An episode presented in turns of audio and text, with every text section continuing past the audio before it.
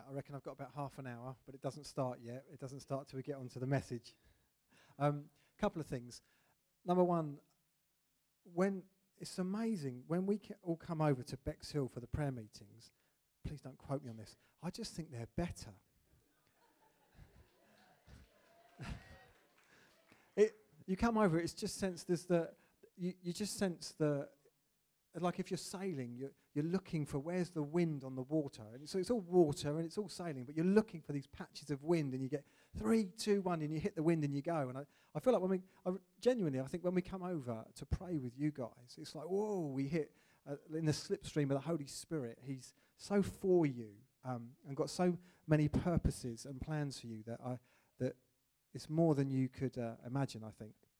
Um, so th- that's great. But also, thank you for when you guys come over to things like Angela Kem and you make the, the effort to come over to Hastings. We are encouraged. They won't tell you this because they don't want you to get big headed. But they are encouraged, and we are encouraged so much. And you guys, you rock up on mass.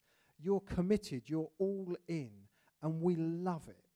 We love it when you come. It, it just it's so encouraging sitting with Paul and the elders and the t- team, but also people from the congregation that perhaps lost friends, and they love it when people come through. Oh, new people, I don't know them. You are such a blessing and encouragement. So give yourselves a little pat on the back. Thank you. Um, during the worship, I had a, a picture, and I think it's probably going to be slightly helpful for maybe one person or a couple of people, and it's to do with Father's Day, I'm afraid. Um, now, I had an image of a, a mountain representing God, and um, people were talking about coming to God as Father. It's like they were climbing up this particular route up to the top of the mountain.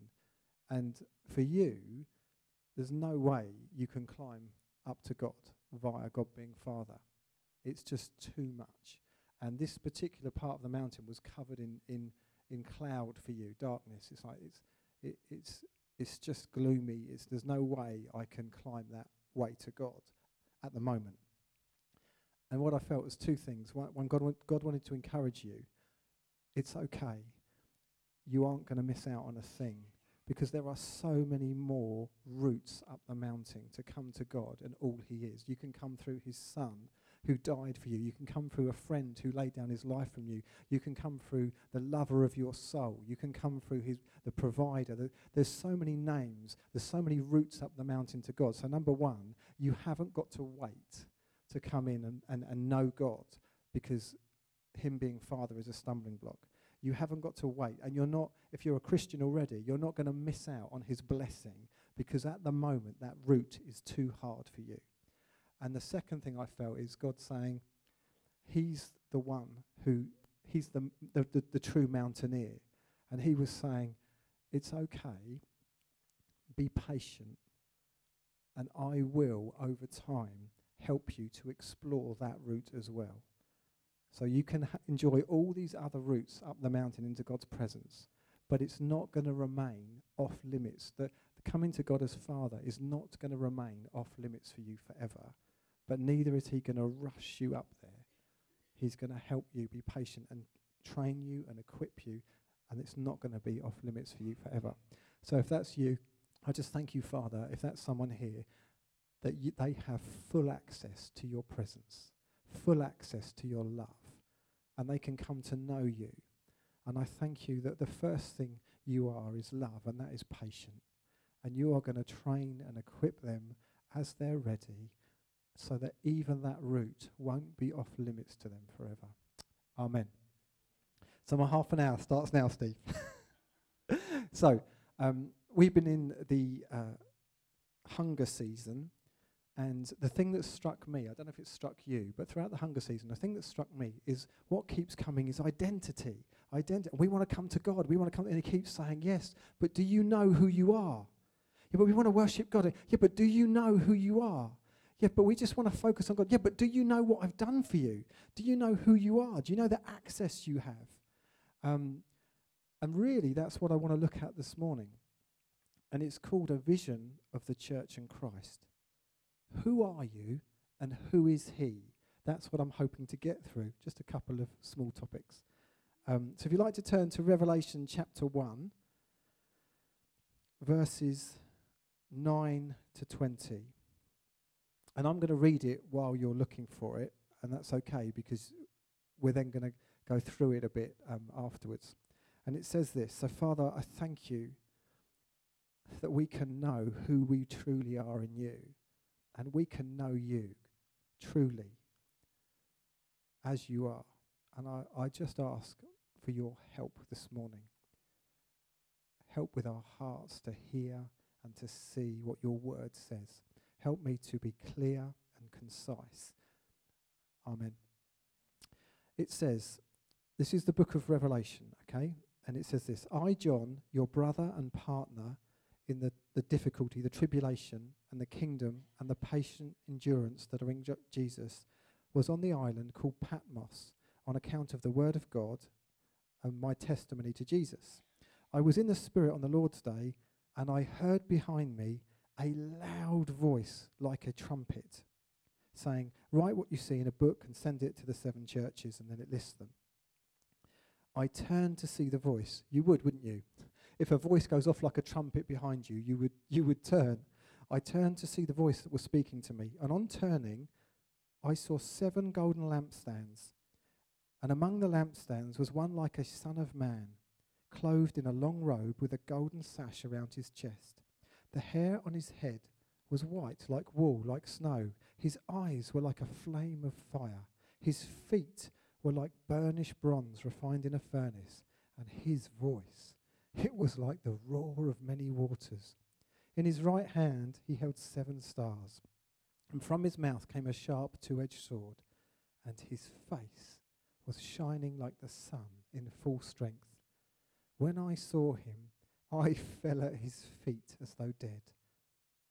But he laid his right hand on me and said, Fear not. I'm the first and I'm the last. I'm the living one. Yes, I died, but behold, I am alive for evermore, and I have the keys of death and Hades. Write these things, therefore, that you've seen. Those that are, and those that are to take place after this.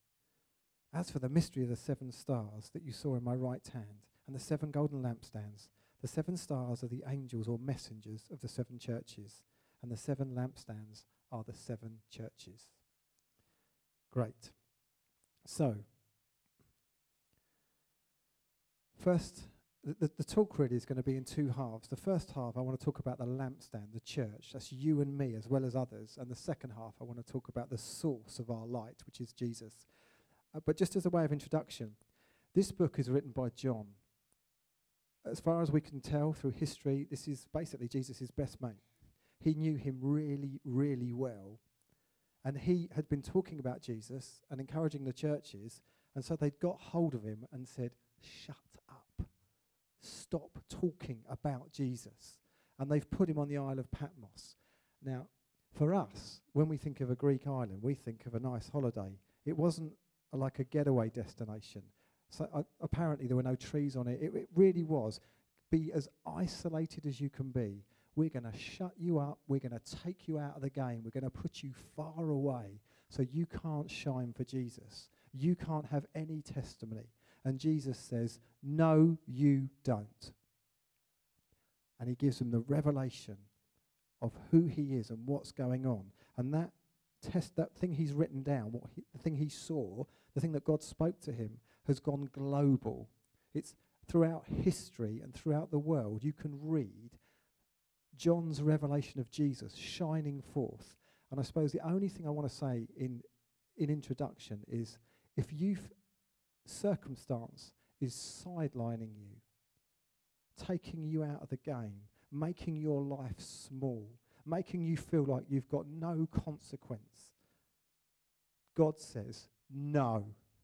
I will not have my people put down, shut up, taken out of the game. When you face trials, difficulties, it's not true you're out of the game. God's focus is on you in intense detail.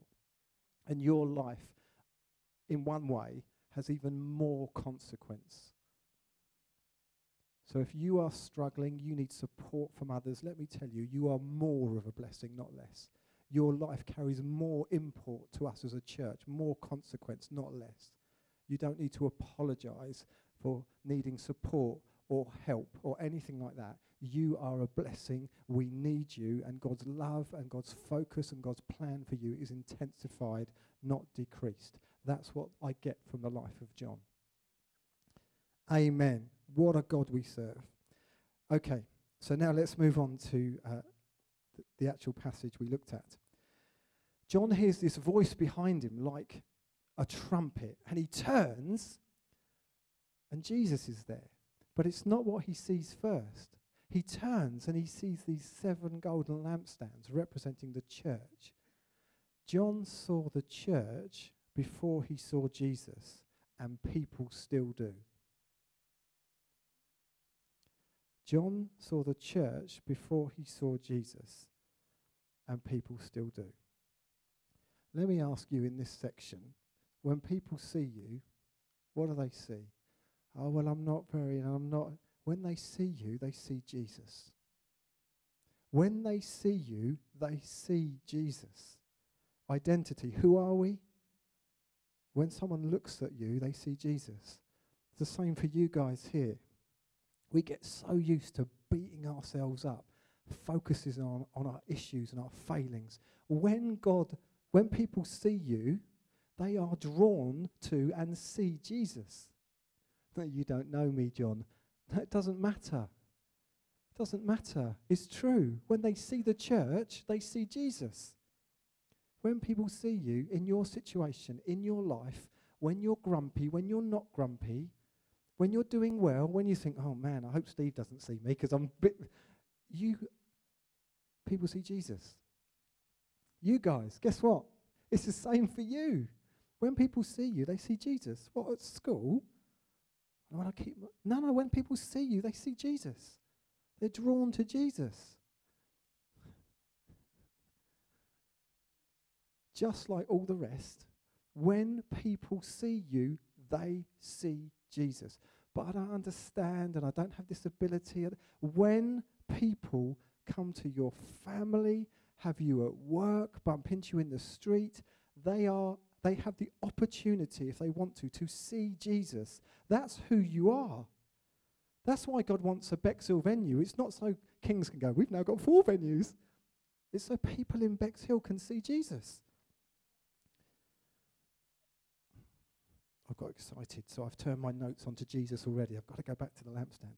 So, four things about this lampstand, okay? Four things. Number one, the lampstand's precious. Okay, lampstands are symbolic of spiritual light, if you like, shining into spiritual darkness.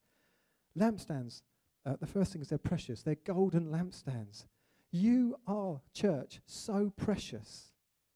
That means this we need to be very careful how we talk about the church. We need to be careful how we talk about other local churches in the area. And we need to be very careful how we talk about this church. It's precious. It's God's golden lampstand. It's full of broken men and women that are being put back together. So, guess what? It's not perfect. We don't need you to point that out. We know it. Doesn't mean we're not up for helpful criticism and some pointers when we get things wrong and stuff, but we need to be careful. Jesus died for the church. It's a precious golden lampstand. And actually, we're talking about people he cares for. It's precious because gold's precious because it's rare. And you know what? What we've got in Jesus is rare. You can't get this somewhere else. You can't read a self help book and get born again. You can't go to counseling and get new life, eternal life.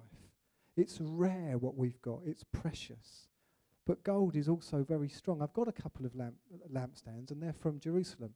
American friends of us are so dear we, we did life together for a season before they had to go back. They went to Jerusalem. They brought back a couple of lampstands, and they're, they're great, but they were made of wood, and one of them caught fire, and then the top fell off because they weren't made of gold. What's in you is it's like it's made of gold, the eternal seed. There is an anointing that remains. It's your salvation. It's not going to break if you mess up once or twice.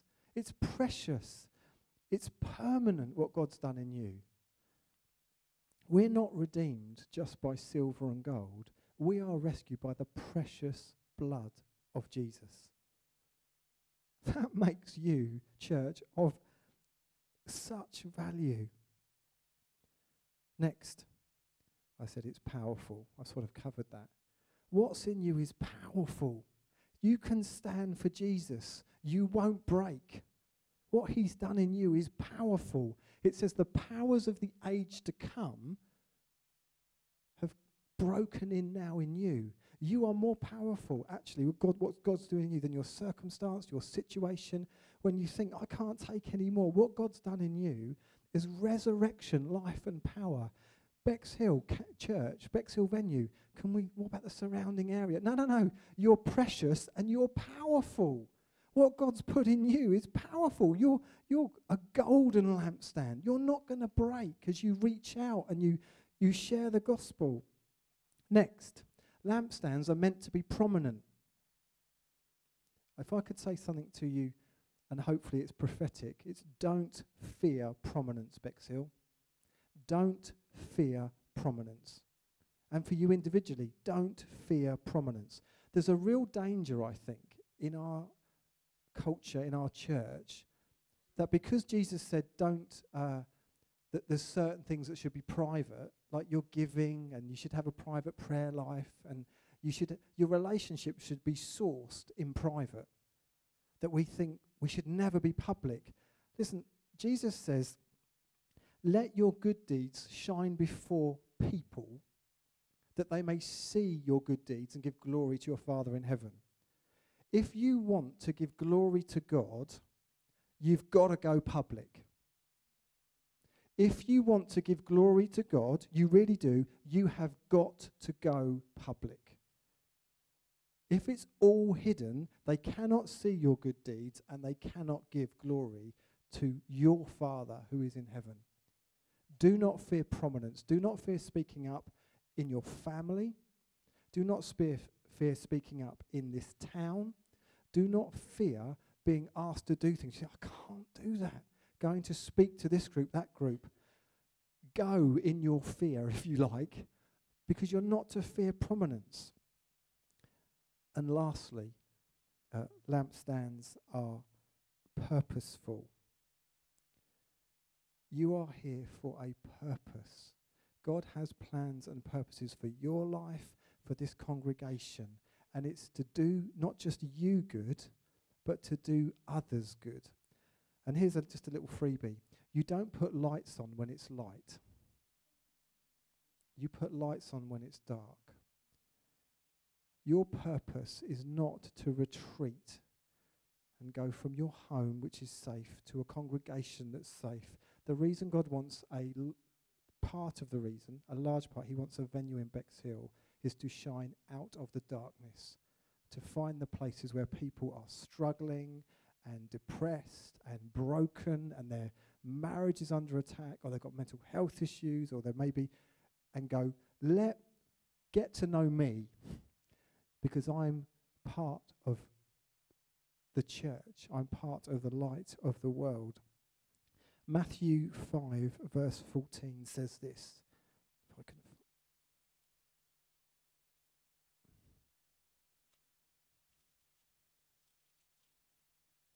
This is what Matthew 5, verse 14 says. You are the light of the world, a city on a hill that cannot be hidden. People don't light a lamp and put it under a bucket no, they put it on a stand and it gives light to all in the house. In the same way, King's Church, Bexhill, let your light shine before others so they will see your good works and give glory to your Father in heaven. Now, in that passage, it's global, isn't it? The light of the world, the light of the world. And you see that with the end of slavery, with Wilberforce and Wedgwood, you see when the Berlin Wall came down, there was a great prayer meeting of the churches. You see at the end of apartheid, the church had a key role. This light is global. When good things, breakthrough comes globally, often you find it's the church at the heart of it. Then it says a city on a hill. Locally, we're, we're called to shine as a church as well. And we do that through sometimes projects like Baby Basics, which supports new mothers that are struggling to provide, through uh, CAP, Christians Against Poverty, which is a national network. And we've got a local base that helps free people from poverty. We do it through Food Bank when people are in crisis and can't eat. We do it from TLG, which is an organisation that supports kids struggling so they stay in school. We do it through the Reflect Pregnancy Crisis Support, when either people are thinking of making decisions about a baby or they have made a decision. We do it through the helping to take a lead on the Syrian resettlement program. We do it through the Transom Trust, trying to find homes for the homeless. And we do it by building venue after venue across this area. We need to let our light shine locally. But then, the final example from this passage is from a household. We don't do our Christian stuff out there and then run to our home and shut our doors and say, World, keep out. That's not how Christians live.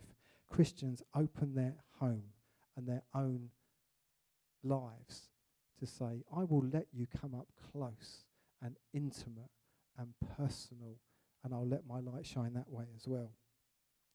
It doesn't say, make your light shine. It says in that passage in, Ma- in Matthew, let your light shine. And just for a minute, we need to talk about buckets. It says, don't put a bucket. Imagine if I was trying to talk to you and I had a bucket on my head. You'd be like, that doesn't make any sense. You are the light of the world. So you need to not try and make yourself shine. You can't stop shining. You don't need to make yourself shine. You can't stop shining because who you are. But you can put a bucket on your head. And I think there's two buckets I'd like to talk about. One is ongoing persistent sin, where people get near you and they just think, ugh. That ongoing temper, the way you handle your, your work finances, or you treat your employees, or the way you speak to your ongoing persistent sin that just puts people off. Listen, we've all had it or got it at some point. Okay? So if you've got an issue like that, no big deal. Let's get it sorted. Talk to someone, be accountable, particularly leaders. Let's get it sorted. You won't be the first, you won't be the last. We've got to be honest about this stuff. You get born again, there's like a seed of perfection that comes, but boy, sometimes does it take time to work out through your life. So if you've got a bucket of sin, talk to someone. Talk to someone who, don't talk to someone else who's got the same bucket. Let me help try and bang, get that bucket bang off your head. Talk to someone who doesn't have a bucket on their head in that area. But honestly, you've got permission, you've got freedom. Confess your sin to one another without sin. We need to do this stuff. Get the bucket off your head. Why? Because it's not about you, it's about the people that need to see your light shine. You're being taken out of the game. We need you, you need us. So just talk to someone. Think, it's no, there may be consequences, there may be things, but talk to the pastors, talk to people you trust. The second bucket is counting ourselves out. I'm not mature enough, I'm not secure enough, I'm not able enough, I'm too new. Listen, imagine I go home after this, it's quite late, and I get to my house, I open the door and I put the hall light on, the hall light goes, Oh, not today. I'm not, I'm not, I'm not a street light, I'm just a hall light. I'm not coming on. You stumble through, you think, I'm quite hungry, so you open the fridge, and the fridge says, fridge light says, Oh, no, I'm not coming on because I'm I'm just a hall. I, I, I'm not a hall light. I'm just a fridge light. I'm just. I, I don't have much influence on anybody. My life is so small at the moment. I'm not going to shine. I'm just a fridge light. And then you go out to the garden because the dog needs to go for a wee. That's what happens with us. And so I get the torch and I go out. The torch says, "Oh, not today. I'm not shining. I'm not powered by electricity. I'm just batteries. I'm just a second-class citizen in the in the church. I'm not going to shine. Listen, you are the light of the world. If you are a stadium light, shine for Jesus. So if you're like Andrew a little bit, where he's been asked to speak a bit more and he's getting a bit more of an influence, great. We cheer him on and go, Go, Andrew. And he says, Please pray for me because it, having more profile is quite nerve wracking. Great. Go, stadium light. We love it. If you're a hall light, and you give light to people that locally, fantastic, shine like a hall light. And this is my favorite. If you're a little fridge light and you think, really, I'm only significant to one or two people, fantastic. You are the light of the world in a fridge. Guess what? When I go to the fridge, I don't want a stadium light. Doesn't help to have a stadium light in the fridge, does it? So perhaps we should stop wanting to be stadium lights and be happy with at this moment I'm a fridge light. I have an influence on one or two people. Fantastic. Then shine for Jesus. Shine in your family. Shine with your work colleagues. Maybe you're a torch. Think, I don't really get this church stuff that much. I love coming, but I don't see a role. Really, my role is outside the church, and that's where I have the maximum impact. Fantastic, that's okay. Just come and be blessed. We'll be blessed by you being here and do your stuff outside the church. We need you. You are the light of the world. Let's just get used to being the light of the world. And if you're placed in a stadium and have massive impact, fantastic. No biggie. If you're a fridge light, fantastic. No biggie. Just together, the church, we're the light of the world, shining in different places to different people at different times. And in our lives, sometimes we'll impact loads, and sometimes God will say, I'm going to take this bit, bit of light and I'm going to put it alongside just this person because it's just what I n- they need at the moment. It's okay. You are the light of the world. If you constantly think, I can't share the gospel, I'm just not able, let me say, so I played a lot of sport in my life, and what you do is you try and get in the head of the best players. Because if you can stop them playing, the team doesn't function. If you have counted yourselves out, and in your head there's this thing saying you're not good enough, you can't do it, probably this, probably you are very good at sharing the gospel in a certain way. It might be one to one. It might probably what's happened is the enemy knows I need to shut that one up. Otherwise, people are going to find Jesus. I need to convince that person not to speak because then people will be set free.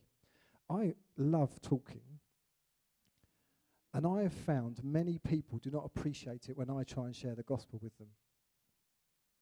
And I've found lots of people who are a bit more nervous come alongside and share the gospel and they go, I'll take that from you, thank you. We need you. We need you. And God is calling you to share the gospel in your own way, in your own personality. Do not leave it to the evangelists because it's our job to train and equip you because you are the light of the world.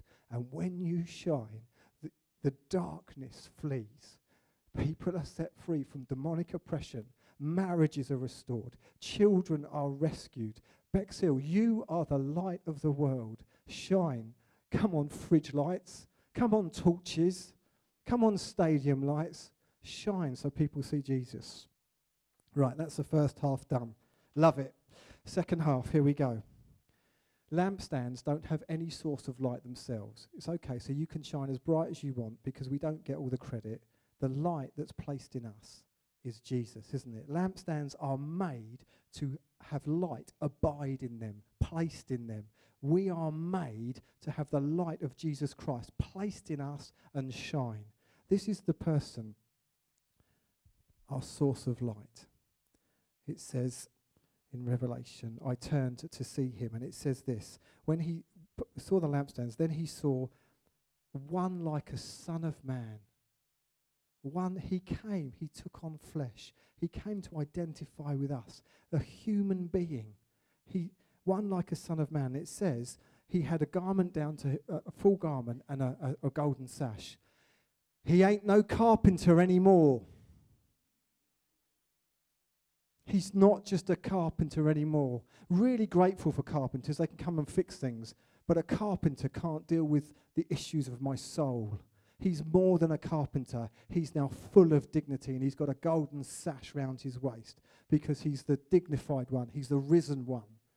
He's in heaven and he is the light of the world. It says his hair was white like wool, like snow. That represents in the Bible fullness and purity. I have I'm receding because there's an imbalance of testosterone. Other people do their hair up to try and add to their image, or he doesn't need any of that. He's full, he's complete. Nothing's out of balance, nothing's out of whack. He is perfect and pure in every way. And the interesting thing about this Son of Man they see in the lampstands is 500 plus years before, there was someone called Daniel who had a vision of God. And it says, Daniel says, in his vision, he approached the Ancient of Days, God the Father, if you like. And he was white like wool, like snow. But here, John sees the Son of Man approach the Ancient of Days. And it's the Son of Man who's got hair white like wool, like snow. Because this Son of Man, this human being who represents you and me, is God eternal. He's the God man. He's the one where heaven and earth comes together. He's the one that comes to identify and rescue humanity, but is also God, representing God's behalf. He isn't just a carpenter anymore. This Son of Man is a Son of God. It says he has eyes like flames of fire. yes, he's fully human in every way, but he is eternal and other and burns with holiness. He burns with holiness. He's so different. He's the creator. We are the created. Yes, he became like us, but there is something about him so other, so different, that burns with holy passion and fire. This is the light we carry. This is the light we carry. I love this his feet. Anyone not like feet? Some people don't like feet. I tell you, today that's going to change. You're going to love these feet. His feet are like burnished bronze, they glow like fire. Feet is where you touch the earth. And particularly in those days, feet would have been dirty and disgusting and really smelly. His are like burnished bronze, purified in a fire. Jesus was tried and tested with, in every way when he was on earth, in every way, and yet was without sin. There's not a situation you face he doesn't understand. There's not a circumstance you face he hasn't got an answer for. He was tried and tested in every way, yet was without sin. I love the way he meets the woman with the issue of blood. And he comes and he says, Daughter, be whole. I love the way he meets the, the demon filled man and he says, Be free, come out of him. You watch his interaction. He was perfect in every way. He has feet like burnished bronze. He was tested. He was pure. And he remained strong. Do you know, sometimes we're tested and tried as well. That's why we're called saints, holy ones, because we're a bit like his hands and feet. When the trials and the testings come, we don't look forward to them, but your faith gets purified if you let it, so that when we appear before him, we will not be ashamed.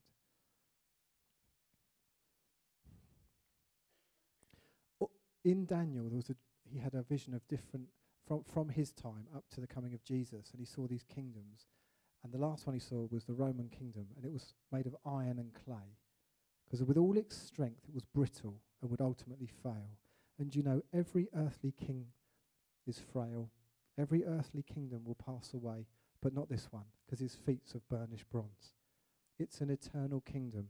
There is nowhere better to, to place your faith your trust, your resources than the church, than giving your life to Jesus, because it's an eternal kingdom that will never, ever pass away until it's subsumed and taken over every other kingdom, and the, of the increase of his government and peace. Of this God man, there will be no end. That's what we're living for. That's what we're waiting for. We have setbacks at time, but we're on the winning side. His voice it then says his voice is like mighty water. I've been to Niagara Falls. I had the privilege of doing that. You don't even get to see it before you're a bit intimidated. You just hear, as you're walking, you hear.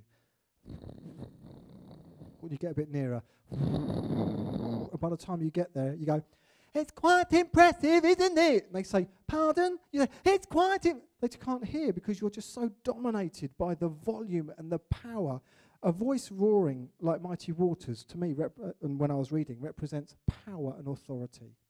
When he speaks, when you read this and it tells you who you are, it's not somehow, I wish I could, I wish I could believe that. The whole thing about coming to him as Father, there is power and authority in this word that will carve a channel in your life that will bring hope and life no matter what's happened to you. When I was in the Lake District, when I was living up north and we were a couple of hours in the Lake District, they had such a deluge of rain which is often in the Bible a picture of the Holy Spirit, that ancient rivers sprung up again. And there was one ancient river where they seen the maps and just thought, this river hasn't been around for years. We're going to build this concrete building.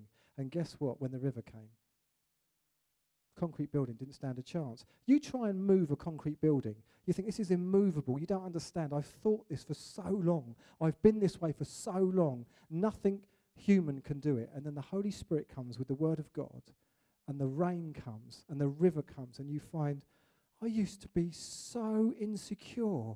And the foundations of what caused that are washed away, and the river of life comes, and you find, I'm secure. How did that happen? His word comes with power and authority. And then it comes on to the Son of Man again, and it talks about his mouth and his hand. And what's interesting is he has a sword in his mouth and a message in his hand. Imagine if I said, Right, we're going into battle, get your swords out. Everyone put your sword in. Charge! Who's afraid of an army with swords in their mouths? I'm afraid of an army with swords in their hands. And surely a message should be in the mouth, not in the hand. Here's the thing the reason the sword's in his mouth is the gospel is the only weapon he needs. We've been so conned not to share the gospel. Wait for the right time, opportunity. We've been so conned. This, the gospel of Jesus Christ is the power of God for the salvation not to make them a little bit better, to literally reach down, rescue, and say, grab hold of this, and pull them up and say, you're eternally secure. It's the power of God's for, unto salvation for everyone. For everyone. So the sword's in his mouth because the message is all he needs. And the messengers, the angels, the messengers are in his hand because that's not just angels, that's you and me. We're sent out. Come on, church go with the authority of Jesus Christ, the, the roaring waters, with this message, and just say, Do you know what? I've waited so long, I have never told you. But actually, I'm not too sure about telling people you're a Christian. Tell them you, you know Jesus, you follow Jesus. Of course, half of them will think you're crazy. Of course, they will. That, but then they'll meet someone else who says, I love Jesus. And then they meet someone else that says, I follow Jesus. And they start to think, oh, perhaps there's something in this. So if you wait until people won't think you're crazy, guess what? We'll just be quiet and we won't let our light shine. Then it comes to his face. His face shines like the sun in full strength. It says one day we will see him face to face, and when we do, we'll be changed like that. There's such beauty, such beauty in his face, in who he is, that when we see him, we'll be changed, and who we really are will be evident to all. He is blindingly hot, awesome, and totally overwhelming. John sees him and falls at his feet as though dead. The created meets the creator, the finite meets the eternal.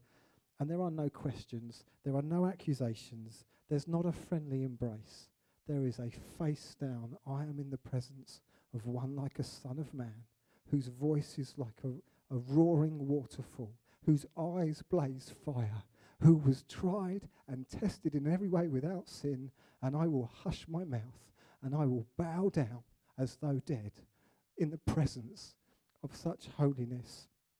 And he comes and it says, he doesn't go, yeah, that's right, that's where you should be. Didn't follow me very well, did you? Well, my, doesn't he says he comes and he puts his right hand symboling his full strength, his supernatural authority, and he says, "Do not fear." There's so much to be fearful of in life, isn't there? Powers and in comparison to meeting our Maker. And the Bible is very clear. When we meet him, we will fear because of his holiness, or you can get to know him now, give your life to him now. And when you meet him and you're overwhelmed, he'll say, Don't fear. Come in. I love you. I know you. Why don't we fear? Because he's the first. What was there at the start? He was. What will be there at the end? Global wars, he will be. He's the first and the last. Yes, he died in history, but the grave couldn't hold him. He now lives forever. He's not going anywhere. So once you're in him and you know him, he's never going to let you down because he's never going anywhere. He's the living one. Have you got any keys, anyone? Please. Thanks, Steve. And it says this I've got the keys of death and Hades. I went to a funeral recently and it was heartbreaking of a young man and there was tears because he'd been snatched away from us. But he knew Jesus. He's not snatched away from Jesus. Death separates us from our loved ones and it leaves pain.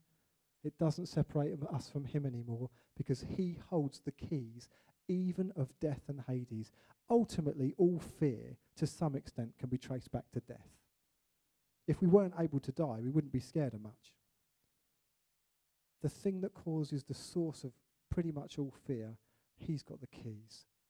Which means when you know him, you can't die without his say so, and the grave can't keep you in it if he lets you out. Fear not at Bexhill. Instead, let your light shine before men, so they will see your good deeds and give glory to your Father who is in heaven.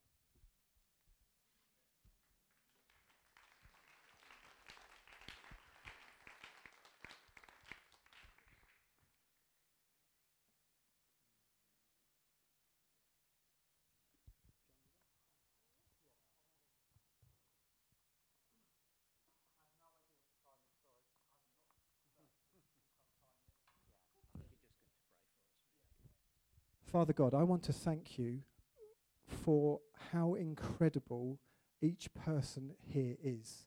Saved by you, a precious golden lampstand. But I thank you how much brighter the light is when we act as one. We act as your church. And I pray for the stadium lights here. I pray for the hall lights. I pray for the fridge lights. I pray for the torches.